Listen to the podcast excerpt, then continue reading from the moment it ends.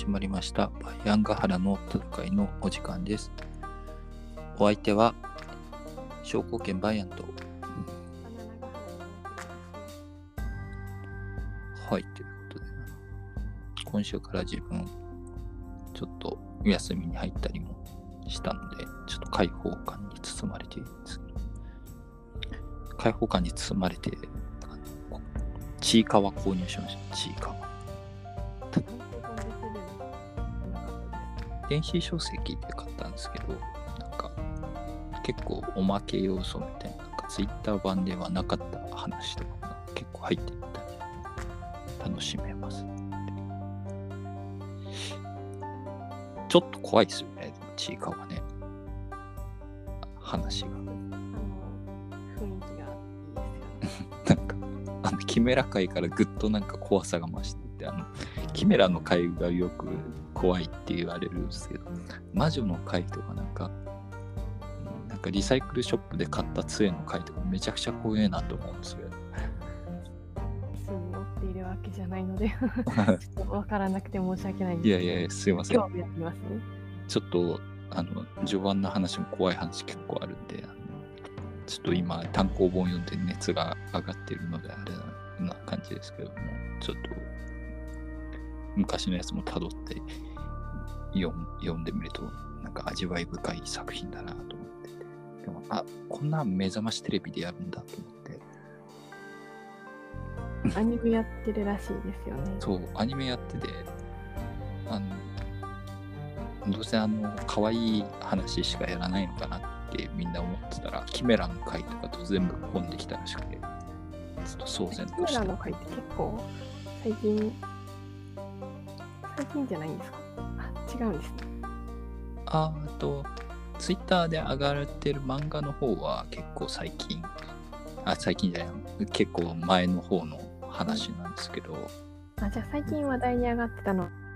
だからなんですね。そうそうアニメでやった時に、そうアニメ版はなんかツイッター版と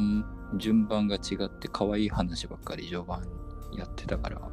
あこれ怖い話の部分やらないんやみたいな感じになってたんですけど、急にキメラの回ぶっ込んできた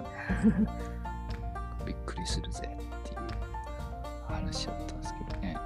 なかなか面白いし、世界観の謎が深まる感じがあっていいので、ちいかわあのなんかちょっとサンリオ的なものだと思って忌避している方がいたら、ちょっとぜひ読んでみてはいかがでしょうかって感じなんですけど、えっとそんなわけですね。今日もちょっとあれ可愛いやつかなと思ってたら実は怖いやつだったみたいな、こういう話でいこうと思うんですが、えっと今週はえーズバリカリギュラでいこうかな。最初は可愛いですよね。最初は可愛いカリギュラっていうところ。みんなの人気者みたいな。みんなの人気者カリギュラ。でも怖いぞカリギュラっていうね、カリギュラの話でこうちょっと今回はローマ史の話になるんですけど、そう。ちょっと事前の打ち合わせで話してたら、あの永原さんの意見としてはこうなんかこうオタクの基礎教養みたいなカリギュラはオタクの基礎教養みたいなカリギュラネロあたりはでも確かに結構好きな人 い, いるよなと思って。そうですよね。カリギュラネロ女 性, 女性ならまあヘリオガバルスとかも好きな人が多いんじゃないでしょうかね。アルガーバルとかヘリオガバルスとか言われるあれも結構人気っていうですね。確かに女性人気、あのマッチョ系のウォークはあんまりローマ史のやつは高くないですね。カラカラとかあんまり女性人気高くないイメージがあってですね。カラカラむさ苦しいもんな、なんか像も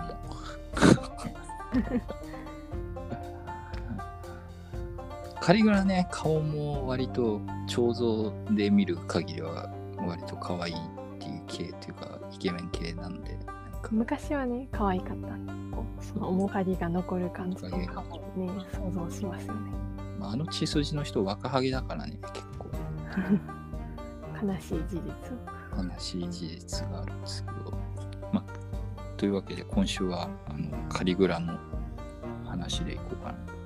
思います。えっとカリギュラカリグラとかカリキュラと言われる人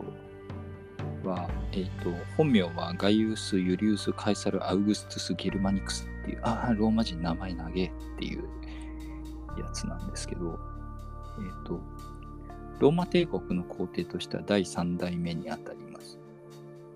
えー、いわゆるユリウス・クラウディウス朝っていうなんていうかこう古代ローマ帝国の王朝の一つで、これはアウグストゥスとティベリウスとカリグラとカクラウディウスとネロなんですけど、えっとカリグラとクラウディウスとネロは大体暴君って言われてる半分暴君じゃねえかっていう感じなんですけどね。クラウディウスって暴君なんですか？クラウディウスは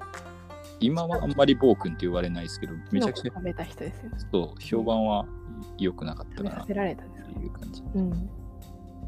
そうなんですね。ティベリウスも評判は悪かったからですね。あのローマ人の評判当てにならないからですね。クラウディウスも別にそんなやばい人ではなくなる気がするんですけど。有能な人ですね、確かね。ティベリウス。ティベリウスなんか有能な部類だと思うんです。オリンピックに出たのもティベリウスでしたっけ？オリンピックに出たのはどうだったかな。お酒に強い人ですよね。そうですね。オリンピックはネロ帝もなんかオリンピックみたいなことやったりはしてましたけど、うん、あれはオリンピックではなくてローマオリンピックみたいなやつのよくわからんやつをやっていたんですけど、えっとまあカリギュラはまあでもカリギュラがね、ネロ帝もねなんか言い悪いあってなんか評価の定まらない人ですけど、カリギュラは割と悪い評価で定まっちゃってる感じの人ではあるのかなっていう。えー、っとカリギュラさんはさっき言ったようになんかユリウス・クラウディウス朝の皇帝の一人みたいな感じで、なんかこの王朝とか言いつつちゃんと血繋がってねえじゃねえかこいつらみたいなのとかあって、なんかいまいちよくわかんないんですけど、ローマの王朝って、えっとま、どんなカリグラっていうのはどんな人だったのかっていうと、えーと短めにまとめると、えー当初はものすごく支持率高く期待されて皇帝になった人だったんですけれども、病気を機にちょっと人格が一変して狂気じみた独裁者になって最終的に暗殺されたっていう人なんですが、えーと、この人はあのローマの軍人の中でかなり人気のあったゲルマニクスっていう人と、えーと、アグリッピナっていう人の間に生まれた、えーと、ろくにん兄弟の中のさんばんめだったかなと思うんですが、えーと、ということであります。えーこのゲルマニクスっていうお父さんはすごく人気のあった人で、えーと、アウグストゥスとちょっと血のつながりがあって、しかも軍人として父親がすごいゲルマニアの方で戦争して、えー、いっぱい勝ったので、えーと、お父さんがゲルマニクスって呼ばれてて、それは称号みたいなものだったんですけど、その称号を継いでゲルマニクスっていう風に名乗って名前もゲルマニクスって変えて名乗っていた人で、で実際ゲルマン人とよく戦って、えーと、有名なトイトブルクの戦いっていうのがあって、えーと、トイトブルクの森の戦いで、えーと、ローマの軍団がいっこ全滅してしまったことがあったんですけれども、その時の死体を回収するためにえーとゲルマン人に戦いを挑んでトイトブルクの森から骨を回収してきたっていうのですごくローマ人の間ですごい人気のあった軍人さんだったと言われる。そんな骨を回収しに行ったんですね。そう結構犠牲者出たらしいですけどね。でもそれでもあれだったんでしょうね、あの遺体が回収できないっていうのはローマ人の中で結構屈辱だったんでしょう。でそんなことをして結構パフォーマンス的なところもあるとは思うんですけど、結構人気があった、はい、ゲルマニクスは絶大な人気があったとされております。でなんですけどゲルマニクスとあそれでゲルマニクスがすごい人気があったので、えーと、ゲルマニクスに従って一緒にその戦争の行われている戦地でですね、息子のこのカリギュラ、えーと、ガイウス君も一緒に行ってたんですけれども、ここでカリギュラってはあだ名がつくんですね。でカリガっていうあのローマ人の履いてるあの 軍, 軍人が履いてるあのサンダル、グラディエーターサンダルってあの現代だとあの商品名だとグラディエーターサンダルっていうと思うんですけど、ああいう編み上げサンダルを、えー、と子供用に作り直したものを履いていて、でカリガちゃんみたいな意味でカリギュラっていうのでカリグラっていうあだ名がついた。もともとはかわいいかわいい、ね、かわいいあだ名だったんですね。はい。ミニ軍服みたいなのも着てたらしい。なんかそんなのがね、軍地うろうろしてたらかわいいですよね。そう、マスコット的存在だったんですね。で軍人たちが非常にカリガちゃんカリガちゃんカリギュラカリギュラって言われて非常に人気のあった。ゲルマニクスはすごい軍人たちから尊敬されてるし、まあ、これが多分彼の人生の中で一番幸せな時代だったんだろうなと思うんですけど、えーと、そんな中で、えー、ゲルマニクスが原因不明の熱病みたいなのにかかって死んでしまう。で、ゲルマニクスは次期皇帝になるんじゃないかとか言われてたこともあったので、暗殺の噂が絶えなかったんですけれども、今でどうもマラリアなんじゃないのっていうふうに言われているようです。そうなんですね。なんだけどみんなすごい暗殺を疑わったぐらい、まあ、本当に突然の死だったんですよね。で、えっとスエトニウスさんなんかは、えーと、これはティベリウスが毒を持ったんだ。ティベリウスってその時の皇帝なんですけど、皇帝ティベリウスが、えーと、性的であったゲルマニクスに毒を持ったんだっていうふうに言っております。これはスエトニウスはご検定時代の歴史家ですので、結構後の話方でもそう思われていたっていうのがこの一点でも分かります。で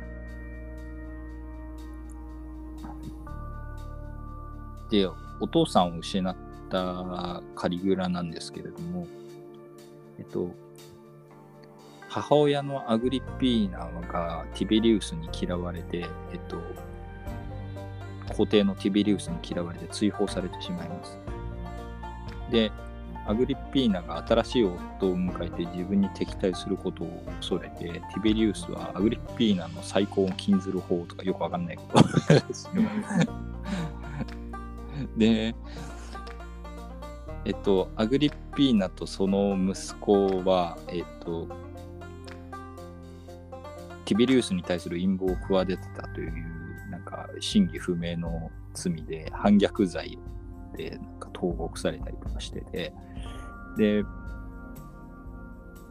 カリグラはなそんな混乱の中で、えっと、ひいおじいちゃんとかひいおばあちゃんの家に送られて生活するっていうになります。なんだけどひいおじいちゃんとかひいばあちゃんとかなんですぐ死にます。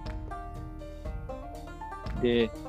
えっとひいおじいちゃんとかひいおばあちゃんが死んだら、えっとおばあちゃんの家にに送られるんですけど、なんでその順繰りで送るのと。お母さんはやめておきましょうっていう感じです。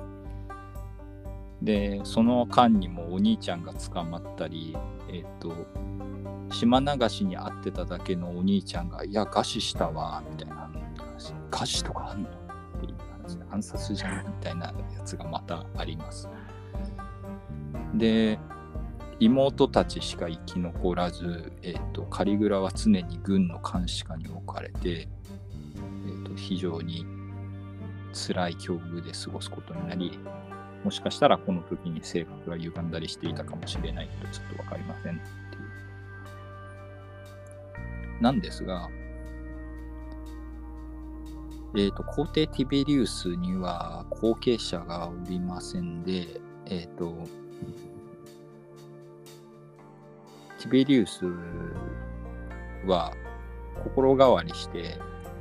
あの自分の後継者にどんなやつがいいかっていうのを考えたときに、まあ、国が安定するなら血筋のいいカリグラでもいいかもしれないみたいな。今までのあれは何だったのとお兄ちゃんとかをいっぱい捕まえたり追放したり餓死させたりしてたのは一体何だったのっていう感じなんですけども。えーと、すでに人生の黄昏期に入っていたティベリウスはちょっと心変わりをして、えーと、カリグラを自分家に引き取ります。で、ろくねんかん一緒に生活する中で、えーと、カリグラはすごいティベリウスに対して下手に出て、で、ティベリウスは本心から、えーと、カリグラのことを信じきって、いい子やんこいつみたいな。なります周囲の人々はカリグラのことをこれほど立派な奴隷もこれほど見下げ果てた主人もいなかったってことで、まあ、ティベリウスがか、まあ、ティベリウスなんかあんまりね性格的にみんなに好かれるタイプじゃなかったらしいんでカス扱いされるんですけどすというわけで、えっと、カリグラちゃんはすごいいい演技をしまして、えー、とティベリウスにめっちゃ気に入られます。でティベリウスは即位するまでに、にえー、と自分が以前についていた財務官の地位をカリグラに与えて実質後継者として指名します。ところで、えー、とその間に、えーとまあにじゅうだいぜんはんぐらいに確か、えっと、もうこの頃カリグラはなってたんで、えっと、結婚したりもしてるんですけど、奥さんが、あの、お産の時に死んじゃったりとかして、ちょっと悲しい思いもしてるんですが、えっと、そんなこんなで、ティベリウスの後継者指名を受けながら、えっと、親衛隊の近衛長官とかと、こう、ね、お金なりなんなりを通じて仲良くなってですね、えっと、あのティベリウスの前で自分のことを褒めてくれるように頼んだりしてこう念押しをします結構姑息なこともするなと思うんですけどしたたくですねそうで、えーと、カリグラはティベリウスの孫と一緒に、えーと、共同統治者として後継者指名を受けてでティベリウスは病気で死にますなんですけどなんで孫が皇帝となるまでのつなぎのつもりで多分共同統治者にしたんですけどカリグラはすぐにえっといやティベリウスさんもう死ぬ前ちょっとボケ取ったんよねみたいなこと言い、言い始めであのちょっとこれないわみたいなティベリウスの孫との共同統治っていうのはちょっとちょっとあんまいけてないよねみたいなこと言ってあのちょっとティベリウスさんちょっとボケてたんであの話はなしでみたいな話にしてえっと、えー、と孫の共同統治者としての地位を剥奪しますでカリグラはめっちゃ人気が特に軍人から人気があったんでえっと皇帝として単独の皇帝としてプリンケプスってあの第一人者がとしての称号を得まして、えー、ローマに入ります、えー、ここで民衆から我らの子とか我らの星とかみんなからまだ人気がそうめっちゃ歓呼の声を持って迎えられたね。よく言われるのがこんなになんかカリグラ就任当初人気だったのはティベリウスがマジで死ぬまでの数年間マジで引きこもっていて公の場に姿を現さなかったっていうことでめっちゃ支持率が下がっていたっていうことと、こうティビリウスさんはあのめっちゃ 地, 地味な人でなんかこう趣味がいいな人でおよそ派手な行事を全然やらなかったのでみんなストレスが溜まっていたっていう。ローマ人の心は複雑なんですね。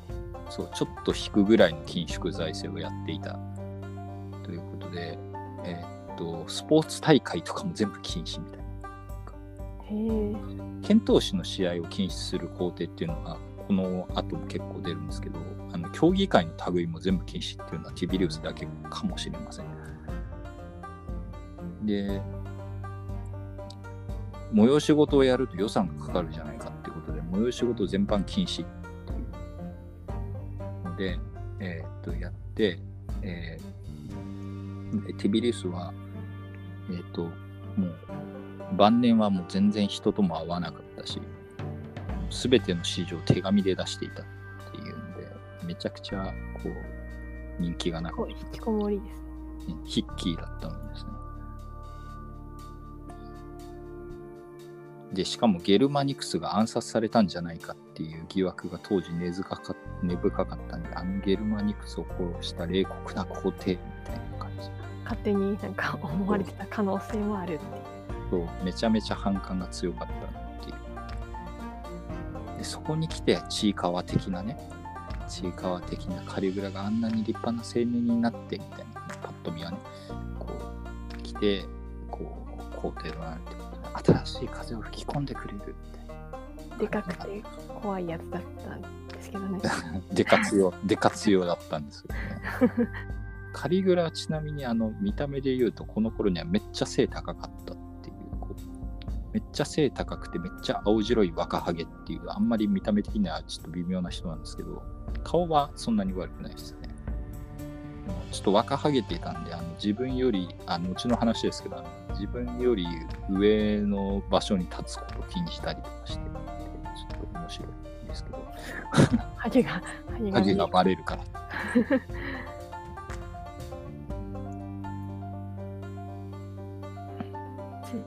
気にしま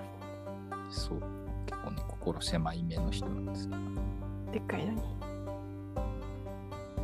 えっとカリグラはティベリウスと違ってめっちゃ派手好きでした。でカリグラの即位を祝うためにさんかげつにわたってあの祝典行事が催され、さんかげつ暇なんだって思うんですけど、お仕事はってなりますよねあの延べじゅうろくまんびきを超える動物が生贄として捧げられたらしいっていう。じゅじゅじゅうろくまんびき使うんですか感じです、ね、みんな食べたんじゃないかなって思うんだけどね。ああ、生贄、うん、捧げた後はお下げして食べたんじゃないかなと思っているけどあ焼肉パーティーみたいな感じですかね。そう、そうじゃないとちょっと衛生的にも意味がわからないので明日もったいないですもんね。そう食べたと自分は思っているんですが、えっと即位してから数ヶ月間は非常に幸福な時間が流れまして、えっとまあそれはでもまあ人気取り政策みたいなのを結構やったっていうで、さっきのえー、っと焼肉パーティーもその一環。多分ね。最初のななかげつかんのうちのさんかげつかんが祝典行事やってたんでっていうところですね。財政が不安ですね。不安です非常に後で打撃となってボディーブローとなって効いてくるんですけれども、えっとえー、っとまずティベリウスが出し渋っていた兵士のお給料めっちゃ上げます。で臨時ボーナス。お給料も出し渋っていたんですね。そう危険だよなそれもと思うんだけど。でえーとめっちゃボーナスを出し。でティベリウスの作ったスパイ禁止法みたいなやつを破棄します。で政治犯。いいですかね。んそれはどうなんだろうなっていう気がしますけど、ね、あとスパイ機関も潰してますね。えとティベリウスはスパイの使い手だったんですけど、めっちゃいっぱい国内にスパイを放っていたんですけど、あそうじゃないカムロみたいなやつをですね、手紙でだけでなんとかならないですもんね。そう晩年のなんか平清盛みたいな感じのイメージあるけどえっとであとはティベリウスが追放した政治犯を全部こう流罪先から帰国させたりとかして、あとは緊縮財政の煽りを受けてあの閑古鳥が鳴いていた職業、例えば剣闘士とかダンサーとかこういう人たちに保障をしたりとかして、それはまあ悪いことではない、悪いことではない。で一方で悪いやつも取り締まるぞっていうことで、後のカリグラのわけわからん行動からしたら考えもつかないですけれども、えっと、性犯罪者の追放とかそんなことをしていたんですね。で、えっと、ティベリウスによって、まあ、死に追いやられて、で墓を作ることも許されなかったお母さんや兄弟の遺骨を集めて埋葬するっていうちょっと泣ける行事もやってます。いいやつやんみたいな感じしますけどね、ここまでいくとね。カリグラまだ大丈夫ですね。まだ大丈夫なんですが、えっと突然の病にカリグラは倒れます。えっともうこっから先の話はもうカリグラがこうやらかした後に書かれている話であることを差し引いてみる必要があるんですけれども、えっとなんかめっちゃ乱行とかしてたんで、なんか変な病気にかかったんじゃないのみたいなことを書かれたりしているんですが、理由はわからないんです結局。で、えっとカリグラはすごいし、ね、なんかよくわからんが深刻な病に倒れて、えっとしばらく死の淵をさまよったとされています。でどうも臨死体験みたいなものをしたみたいなことを本人は言ってるらしくて、でえー、っとこれから復帰したらカリグラはめっちゃ粗暴な人格に変貌していた。怖くね怖くねと思うんですけどカリグラが病から治ってまず最初にやったことは、えー、と病室にやってきてあの君が回復してくれるなら命を捧げてもいいって言っていた友人たちを約束を守れって言って殺したって。怖い怖すぎやろうカリグラ崖から突き落としたらしいですね。崖まで連れて行ったんですね。そうでえっと自分が死にかけている間に、えっと、皇帝に着こうとしただろうということで、えっと、義理の父親とかいとことかを殺害します。あらまあひょえーっていうね。正統ニュース、歴史家正統ニュースによると、これらは全て 実, 実際にあった計画ではなくて、カリグラの妄想の産物に過ぎなかったというふうに言っております。どうだかなというところあるんですけど。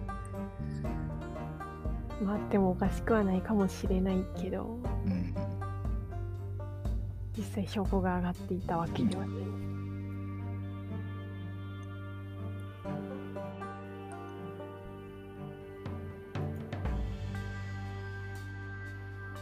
えっとまあ、マトンっぽいこともこの後もちょっとはしてるんですけど、えっと、公的資金の収支を公表するとかいうことをしてたりします。こういうことに使ってますよとかね、これだけ財税収があって、これだけあれがありましたよ、使いましたよとか、そういうのを公表したとかいうのは、まあ、マトンっぽいことの一つではあるんですけど、そうじゃないことがそうじゃないこととしては、正式な裁判抜きでいろんな人を処刑したりし始めます。このだってそうじゃないことがやばすぎるんですね。そう、えー、ティベリウスにあの自分のことをよく言ってもらうように頼んでいたあの親衛隊の長官とかもこの時になんか意味不明に処刑されておりますっていうかわいそうに恩があったんじゃないのかってで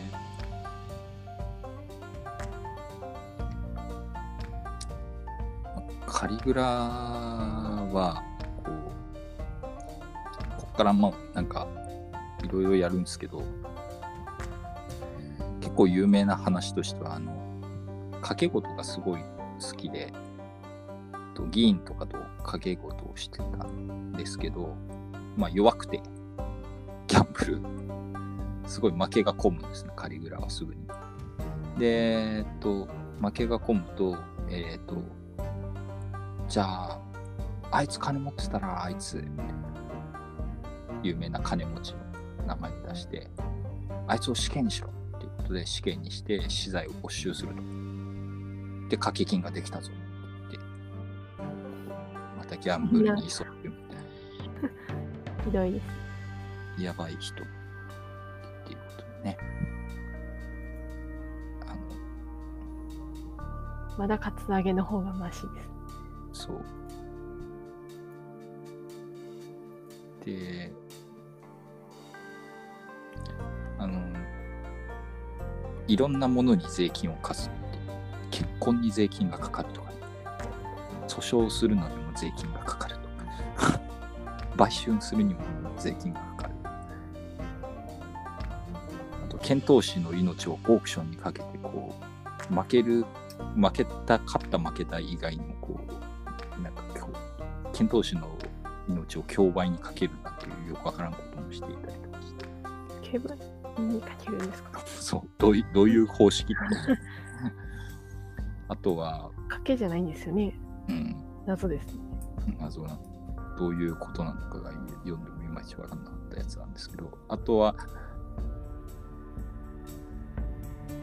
あとは、えっと、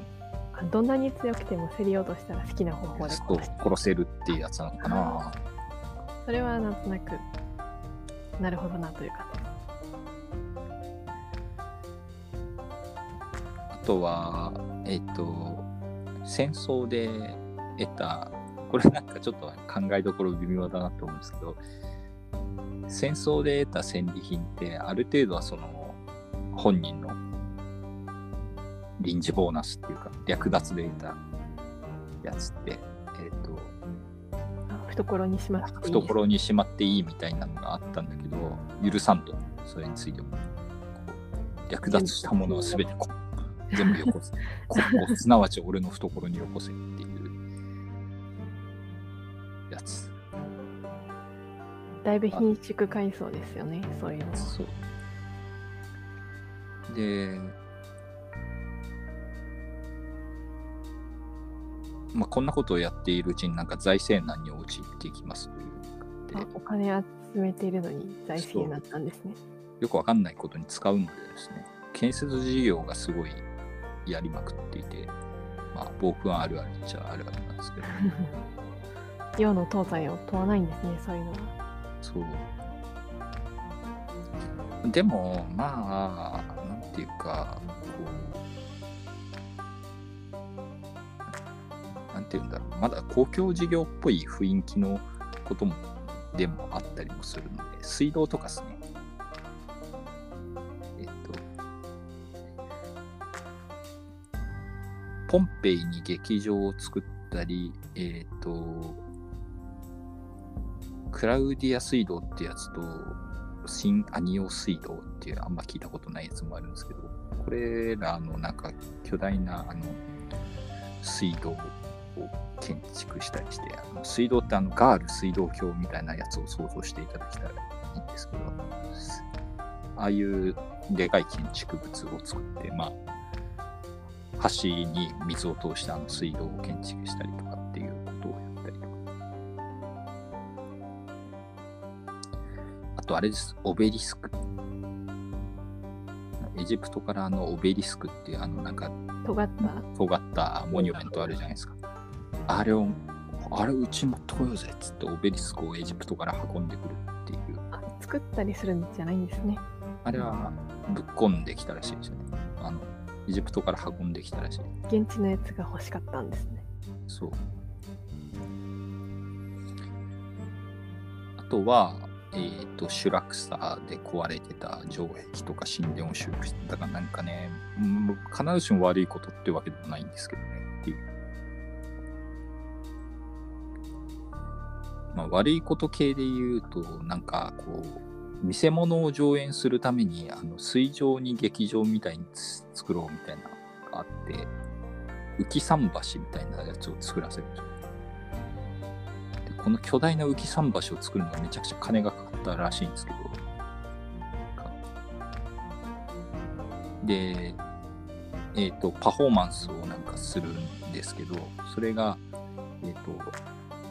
カリグラ自慢の愛馬であるインキタートゥスっていうやつに乗って、でアレクサンドロス大王のものだとされている胸当てをつけてこう橋を渡ってこうなんかパフォーマンスをしたっていうのがあるんですけど、このちなみにこの相場インキタートゥスの話も結構すごくて、えっと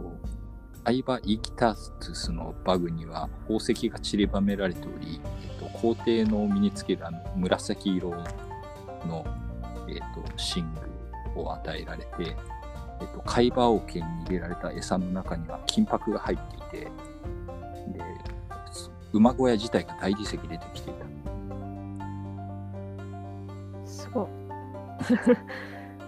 いで馬の世話係だけで召使いがじゅうはちにんつけられていたっていう話らしいです。で好意的に見ると馬が大好きなんだねって感じです。そうね。インキタートゥスっていうのはめっちゃ速いみたいな意味らしいですね。あ、そうなんですね。そう。えっと、ちなみにインキタートゥスは、えっと、元老院議員の職を与えられています。っ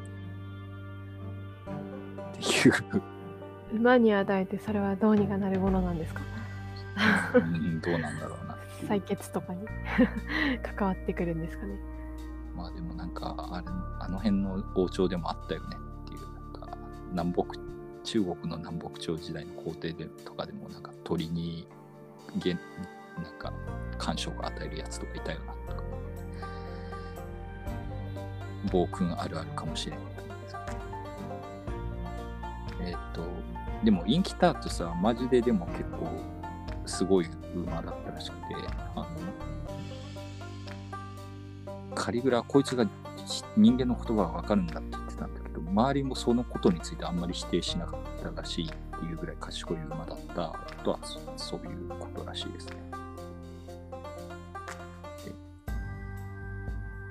と言われております。で早いですね。しかも名前の通り早かったらしいですね。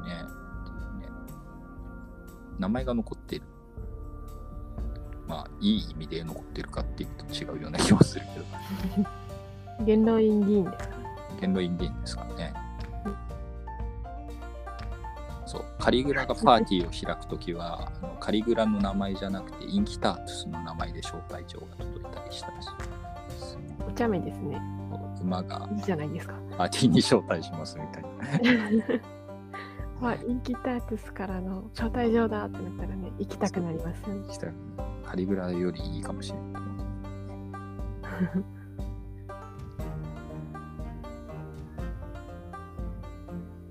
あとはあの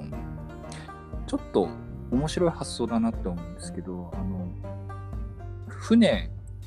がだけど、うん、船の中になんていうんですかね、えーと、神様の像とかを置いて、あの移動式 の, あの神殿として豪壮豪あの華麗な豪壮華麗な船を作ったみたいな話があって、女神ディアナの水上神殿みたいなやつを作ったっていう話とかですね。なんですけど、これムッソリーニがあの伝説だったものをこれの湖の中から発見したんですけど、戦争で焼けましてなく今ありません。悲しいですね。悲しすぎ、第二次世界大戦悲しすぎるな。ちょっとムッソリーニがなんとか保護できそうなところに、うん、置いとってくれたのかな。そうですよね。ポンペイはね、ムッソリーニの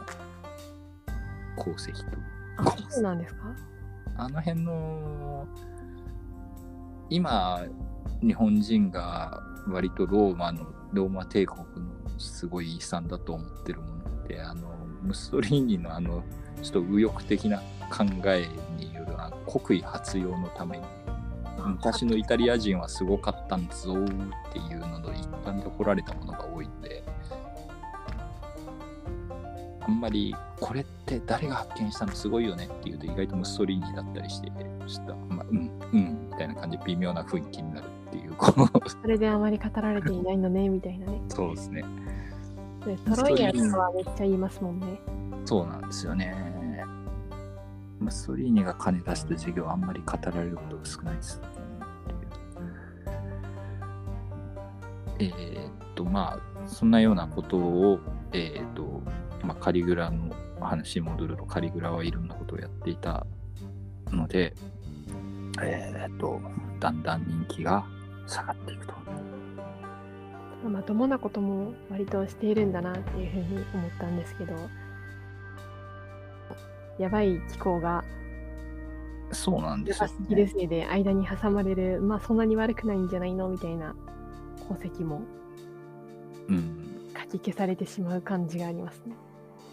この人はあのローマ皇帝にありがちな、えっとなんだっけ、あのドムナティオメモリアだっけ、なんかあの記録抹消の刑っていうやつを受けていて、あ、そうなんですね。記録抹消の刑っていうのは近年まではあの、えー、と公的な記録から名前を削ったり、あの絵や肖像を破壊したりするっていうだけだと思われてたんですけど、どうもあの悪いように記録を改ざんするっていうのを刑の一部に含まれていたらしくて、あ、じゃあちょっと差し引いて考える差し引いて考える必要がもしかしたらあるかもしれないっていうふうには言われていますって。えーと、な, なんでそんな系になるんですか。まあでも死後に決められるんですよね、多分。死後に決められるからですね。あの死後の政権のさじ加減によるよなっていう感じがあって、カリグラはいつその記録抹消の刑に、あ、これは割とカリグラは割と死んですぐやったと思う。そうなんですね、はい。結構何人もなってるものなんですか。あのローマ皇帝半分ぐらいやられてますね。あそうなん。じ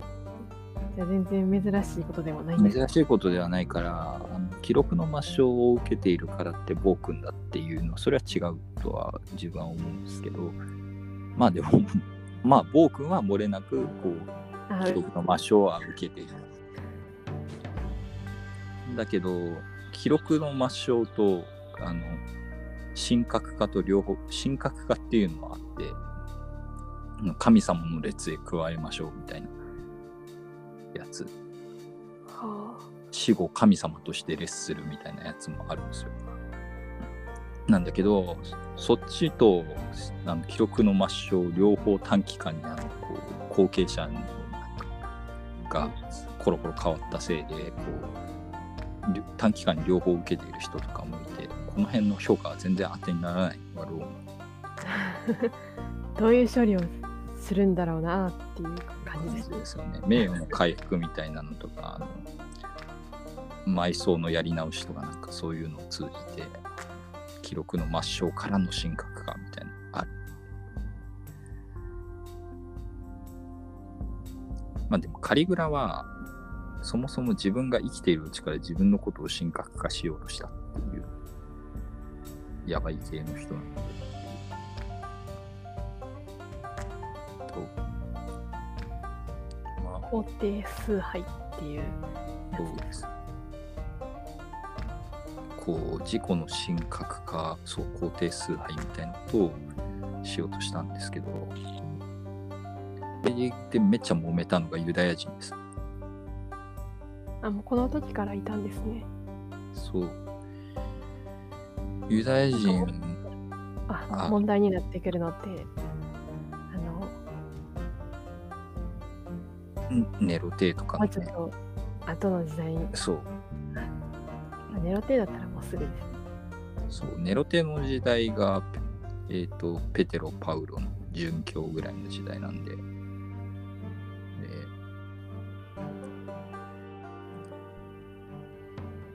あまあ、ユダヤ人っていう話でいうとずっと言いますけど、キリスト教徒っていう話でいうともうちょい後だよなっていう話ではあるんです。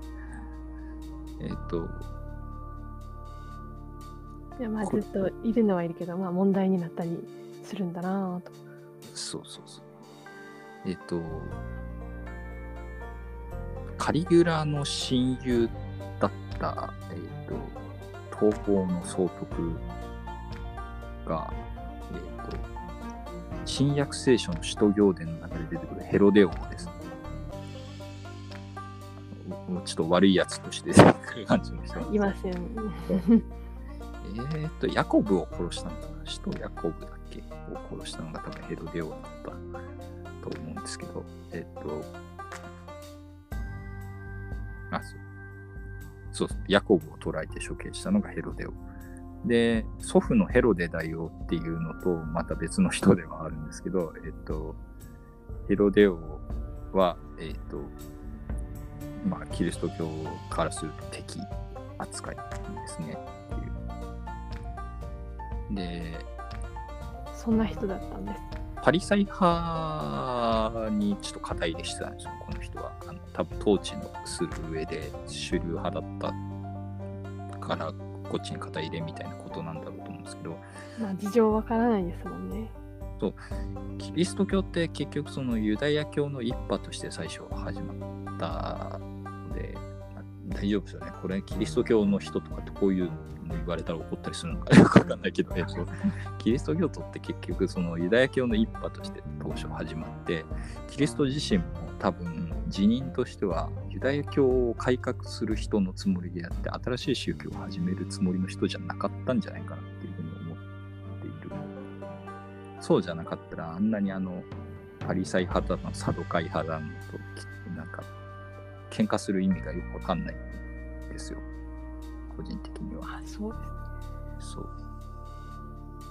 なんじらは白く塗りたる蛇に似たりとかってね、なんかそんなことしたんです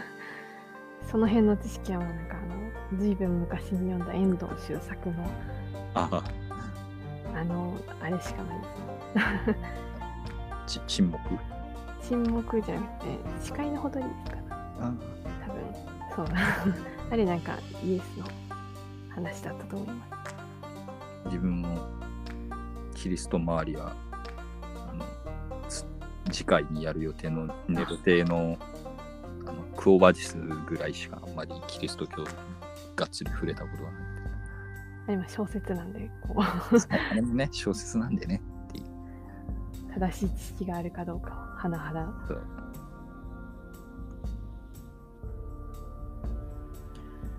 まあ、ヘロデはえっ、ー、となんかカリグラのこと友達だったカリグラのことを褒めそやしているときに口が滑ってティベリウスの悪口を言ってしまったことで、えっと、牢屋に入れられたっていうことがあって、そのことを覚えていたカリグラはこのヘロデオと仲が良かったっていう話があるらしいっていうしょうもないことで、ね、まあでもちょっと友情を感じたのかもしれないですね。まあヘロデオは最後はあのえっと豪華なね衣装を着て式典に参加してみんなに神様のようですって言って称えられている時にはははそれほどでもないよとか言ってたら突然あのじゅうびょうの尺がとか言ってなってシーンで天罰が当たったのじゃみたいなことで新約聖書に書かれている人なんですけどおまかおまかって言って、まあ、式典の最中に倒れてそのまま死んだっていうのはことらしい複数の資料にあるっていうまあまあ、そんな感じで、えっとえっとユダヤ教の人たちはですね、あのカリギュラがこのイスラエルのあたりとかにですね、あのまあいろんなところに建ててたんでしょうけど、あの自分の像とか自分の神殿とかを建てようと し, し, した時にめっちゃユダヤ系の人は反発する。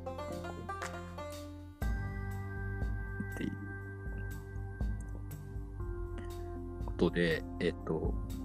めっちゃ反発して暴動が起きてますってなったらこうその神殿とかを建てるのを担当させてた役人を処刑するっていうひどくないと思うんですけど、ね、お前のせいじゃろって思って原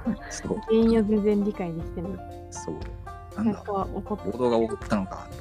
じゃあお前死刑バータリ的な暴動が起こったので神殿を建てた人が悪いのかなみたいな雑よ雑すべてがすべてが雑な男カリグラなんですけどもえっとうまくやった人もいましてえっとシリアの総督はあのこう工事がいやなんか人が集まりませんわとかなんとか言ってのらりくらりかわ し, し続けるっていうことでこうでもまあカリグラに処刑される危険はあるよなと思うんですけどうまく切り抜けた人もいるらしいですこう暴動が起きると嫌だからあの工事を伸ばし伸ばししまくったやつとかいるっていうでこの間にヘロデオがちょっとユダヤ人はやばいっすよみたいな俺が言うのもなんですけどユダヤ人を怒らせるとやばいっすよっていうヘロデオの説得によってカリグラはイエルサレムに神殿を作ることを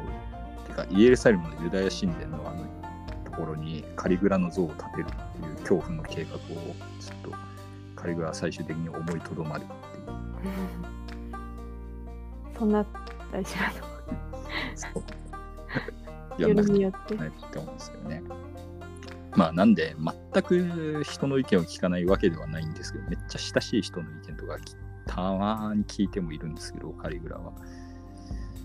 まあなんですけどだんだんこういろんなことをやりすぎてこうね人気を失っていくっていうこう、まあ、いくら顔が良くてもそういうことをしてると人気を失ってしまうんですそうあとはまあ性的な醜聞とかもカリグラはあるのでそんなに有名になってたんですか、まあ、本人が不一致をしたっていうなぜ武勇伝的なそうだから家臣の家臣というかまあ元老院議員の他の奥さんとかとやっちゃったんだよみたいな話をこう酒を飲んで自慢してしまったりとか、まあ、酒の席で面白半分に人を殺したりとかっていう話とかあのさっき言ってたあのアレクサンドロスの胸を手をつけてあの浮き橋の上をこう相場にまたがって颯爽とみたいなことをやってる時にちょうど飢餓が起きてたとかそういうあのこう人気が下がることも結構やっているっていうのがあってあとはあの女性的性的関係でいうと常に言われていたのが妹とめっちゃ仲良かったんですけど、まあ、どうもそういう関係にあったっていう実の妹たちとそういう関係にあったっていうのでこうそういう噂が流れちゃったんです。噂を流れていた。本当かどうだかまあまあ、ないけどね、まあ、想像にお任せしますけど、噂は流れちゃったんです。あ, あとは、まあ、宮殿でそういう感じのパーティーを開いた。で大乱行パーティーみたいな。あれは聞いたことあるような話ですね。そうこの辺がね、こう前輩っていうとかなんかちょっと思い出します。この辺がこうね、後のイタリア人たちがね、こうあこれ歴史題材だったらエロ映画撮れるんじゃねっていう感じで、カリキュラっていう映画になってこうカリキュラっていうとエロ映画のイメージがあるっていう。ああ、そうなんですね。そう、それはこの辺に起因していることなんですけど、まあでもね、いろんな人がいろんな意見言ってますけど、まあ支持率が下がってくると狂ってきたり性的盗作したりするのは別にカリグラに限った話じゃないからねみたいな、そんな身も蓋もないことをみたいな感じなことを書いている人がいます、ね、でこの辺の気狂ってる感じのカリグラさんの狂気の理由としては、あのやっぱりその大病を患った後に性格が変わったっていうので、あの倒れた時に脳炎を患ったんじゃないのかっていう話とかって、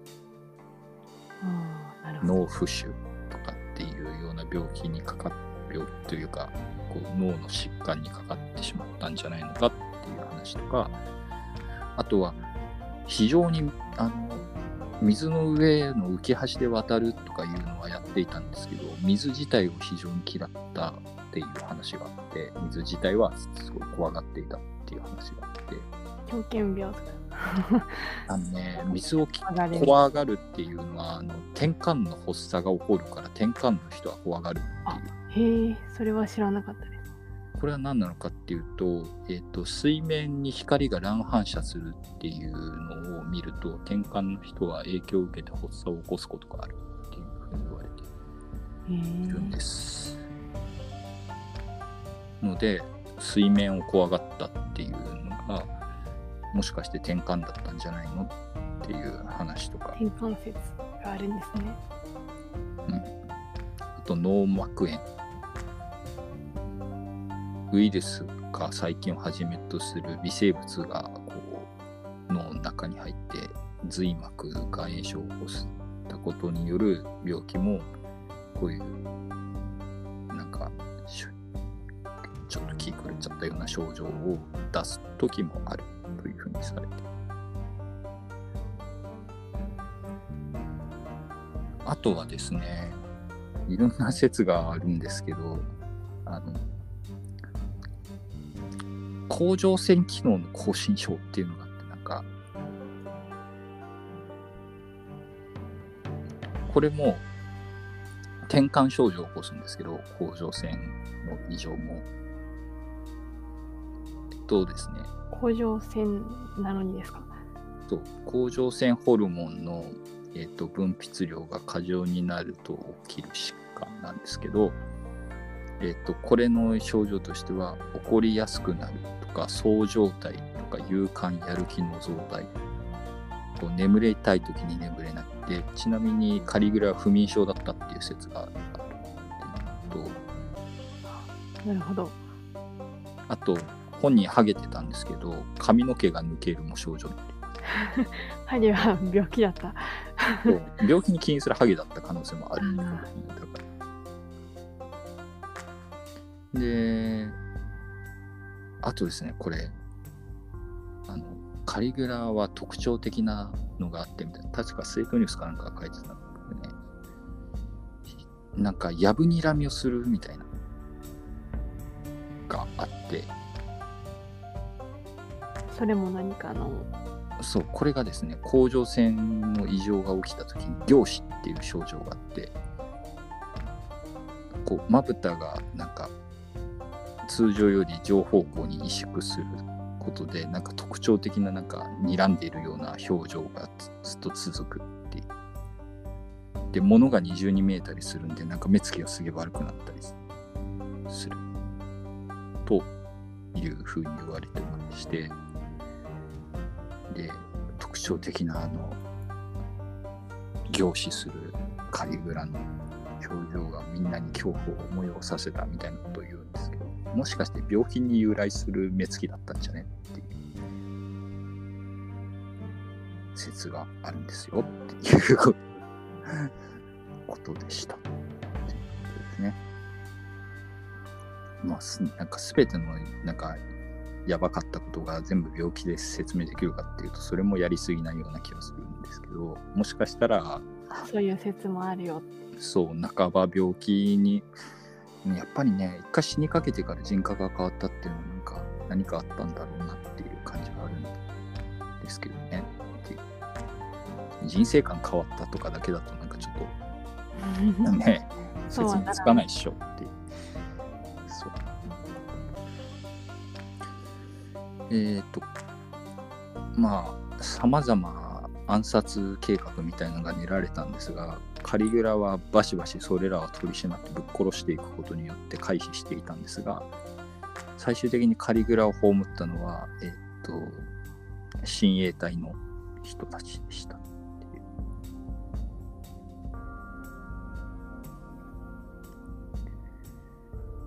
いう。えーえーとまあ、ご先祖である神君アウグストゥスに捧げる、えー、と少年歌劇団の、えー、と劇に対して、えー、と激励の言葉を投げかけている優しいおっさんみたいなことをしていたカリギュラなんですが、えー、とその際に、えー、と親衛隊に突然呼び止められまして、えー親衛隊の将校カエレアっていう人がいきなりカリグラを刺します。で共謀者たちがそれに続いてめった刺しにされてさんじゅっかい以上刺されて絶命すると。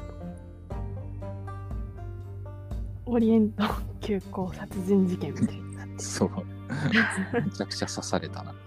一人いっかいずつみたいな。そうまあでもこの殺され方ってちょっとカエサルと似てるよねっていうふうには言われております。うん、で、カエサル暗殺犯の中にもカッシウスって言いましたけど、カエレアもカッシウスカエレアって言うんですよね。やばいですね。呪われし名前カッシウスっていう。覗いておかないといけないかなと思って。まあ、カリグラも思い出してみるとカエサルっていう名前だしねっていう。あ本名は。でカエレアがなんでこんなことをしたのかっていうのは私的な怨恨もあったっていう話があって、まあ、政治的にこうカリグラが暴君だから覗こうみたいな話もあったのかもしれませんが、えー、とカリギュラはめっちゃなんかこう卑猥なあだ名でカエレアのことをずっと呼んでいて、カエレアはそのことをめっちゃ気にしていたっていう。しょうもなしょうがないんですよね。えっとクリアポスって呼んだらしいんですよね、カエレアのことを。クリアポスっていうのはっていうんですかね、あのあれです、あのおちんちんの神様ですね。神様じゃないですか。よかった。神様なんですけど、これ絵とかを見ると笑ってしまうんですけど、めちゃくちゃあの男性器の強調された絵で描かれる神様で、これで呼ばれるっていうのは多分半ばバカにしている感じなんだろうなと。 で, でかかったんでしょうかね。どうなんですかね。どういうどういう意図でそのあだ名をつけてたのかなと思うんですけどね。へえ。めめしい人のことを逆にこう言ってあのバカにしたりっていう説もあって、カエレアのことをプリアポスって呼ぶ一方で、あのウェヌス、うん、ヴィーナスですねって呼んでバカにすることもあった。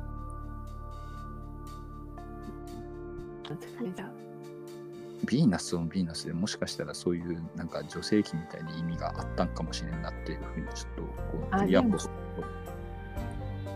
ヴィーナスというかあれですけど、あのアプロディーテですけど、あれってなんかあの確か切り落とされた弾痕の泡から生まれたみたいな、ああそういうことだからそっちの話関係かもしれないです。という感じで、まあ、実際どうかはね、えー、本人たちだけが知ってる話だと。カリグラ自身もカリグラっていうあだ名嫌いだったっていう説があるんですよね。あ、そうなんですね。えーとまあ、自分があだ名で言われて嫌い、あのすごい嫌な思いしてたのに人に卑猥なあだ名つけて呼ぶってなんかちょっと性格があれだよなって思ってまあめった刺しにされて、えーと、カリグラは殺されます。でどさくさに紛れてカリグラの奥さんも娘も殺されます。これはとばっちりだよなっていう感じだけど、カエレアはこれでやったってことで英雄になれたかというとそういうわけでもなくて、この頃まだちょっとローマ人まともだったので、あのいやでも暗殺はまずいでしょっていう話になります。で、カエレアは普通に捕まります。えー、この頃、まあ、有力者として、えっと、カリグラのおじやったかな、えっと、クラウディウスっていう人がおって、この人が、えっと、なんかやべえテロ的なやつ起きてるってことで、なんかちょっとこそこそカーテンの裏とかに隠れてたんですけど、見つかってやべえ殺されるってなったら新皇帝万歳みたいな感じになってクラウディウスが担がれて、えっと、クラウディウスが次の皇帝になる。でカエレアは捕まって普通にあのクラウディウスの 命, 命令ということにはなっているんですが、クラウディウスの命令で処刑されていますということで、カリグラはえっと死んじゃいましたよっていうことで、この後、えっと、記録の抹消刑を受けて受けるんですが、抹消刑を受けた割にいっぱい記録残ってるようなカリグラっていう。ああ、やっぱり悪い方向に改ざんする。悪い方向に改ざんされて残ってるんだとしたら、今言った話のね、どこまでを信用したらいいんやっていう。めんどくせえ刑をやってくれたなローマと思うんですけど、どのくらいの話が本当だったのかがよくわからない。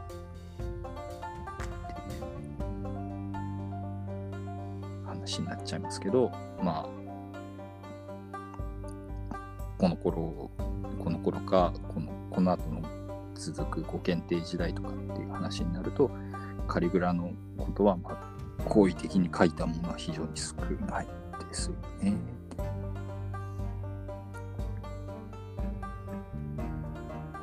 在位期間の際の何年か分はこの記録抹消刑のせいで存在していないというふうにはされている。あ、そうなんです。だから何年ぐらい在位期間があったんですか。在位期間があちょっと待ってくださいね。えっとカリギュラはローマ皇帝としてはさんじゅうななねんからよんじゅういちねんまでだからめっちゃ短いですね。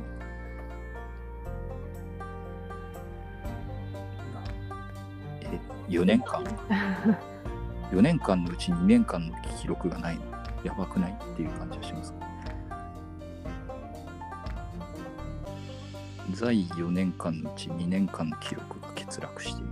ね、残ってるのはあれっていう感じなんです。ヤバめの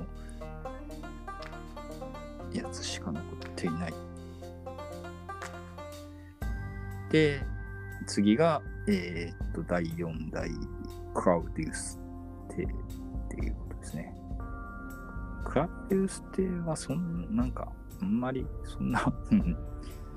悪くも、うん、なんかあんま人気ないんですけどね、クラウディウス帝。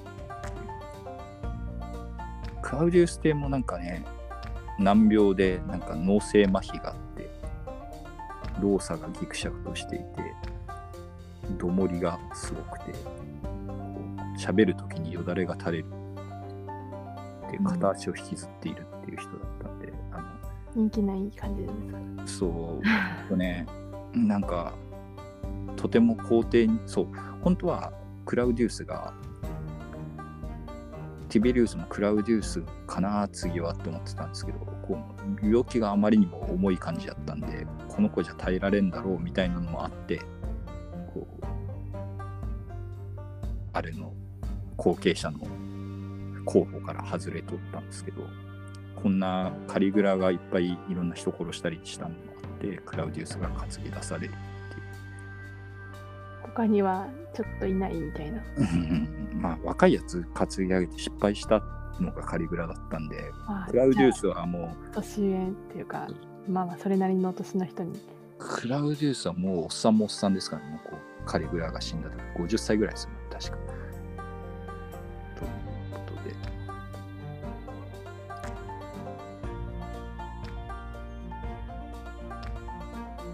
人気はないけど、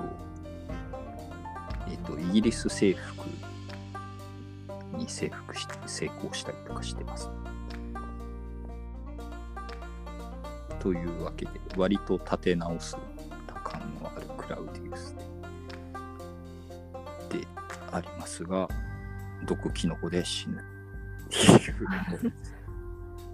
ネロ帝のお母さんに毒キノコで殺されたって言われるのがクラウディウス帝かな。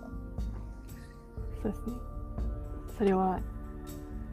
割と有名エピソードな感じがします。そう、カリギュラはねカリギュラはさっき言ったように、なんか暴君は暴君なんだけど、そこまで目新しいところのない暴君やったなっていう感じはする。よくある系のやつをだいたい踏んでいって感じかなっていうのと、あとは、うん、カリギュラはあれよねっていうね、ネロ帝と違ってあんま芸術家っぽいよ面白があんまないっていうのがちょっと残念なとこかなっていうか、ネロ、ネロはキャラが立ってるから面白いですからね。ネロ帝は非常にキャラが立っていて、ね、素敵よねっていう、面白い、面白がっていいのかどうかちょっと迷うところはありますけど、まあネロぐらいなら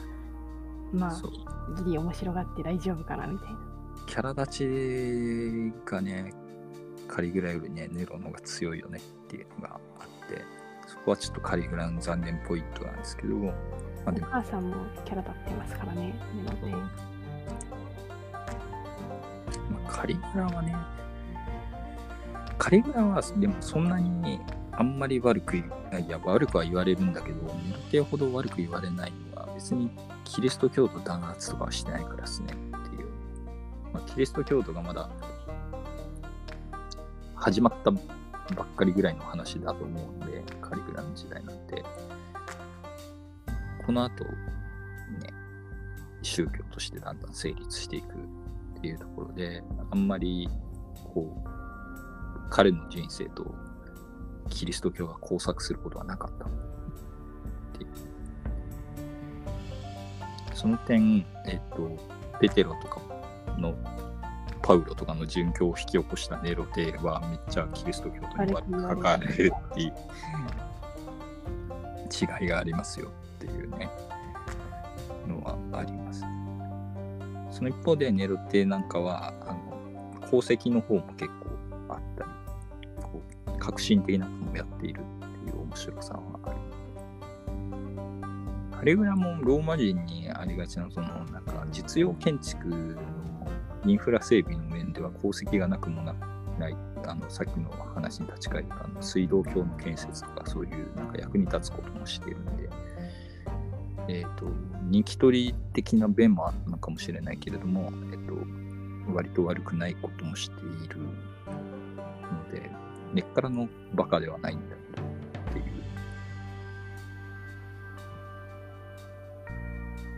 ですね。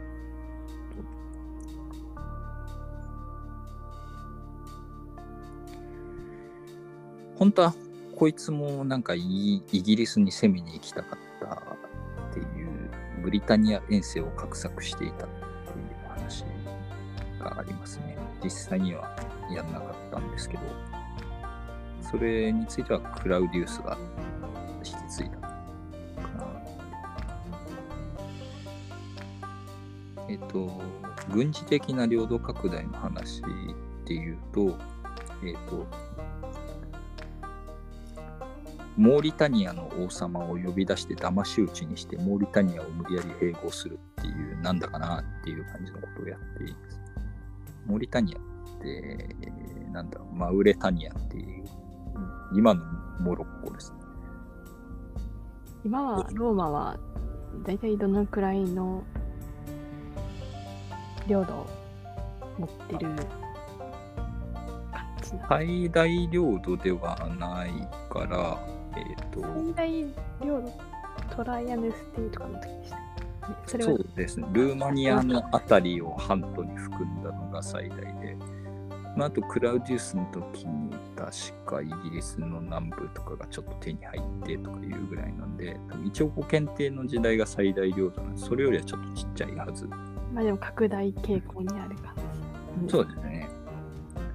拡大傾向にある。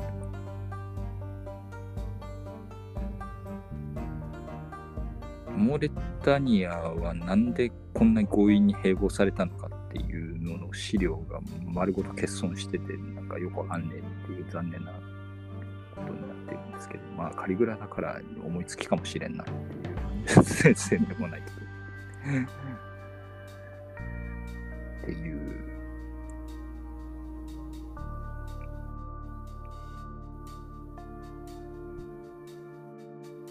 ことですね。あのえっとイギリス征服に行こうとして頓挫したんですけれども、えっと、計画自体はみんなに喧伝してたんで、なんか引っ込みがつかなくなって、えっと、捕まえたガリア人たちにゲルマン人の格好をさせて、なんか戦利品とか言ってなんか貝殻をなんかいっぱい集めたとかいうよくわからん話が残っております。もしかしたらこう軍事作戦をやったという体でなんかこう式典を催してこうごまかしたのかもしれないで、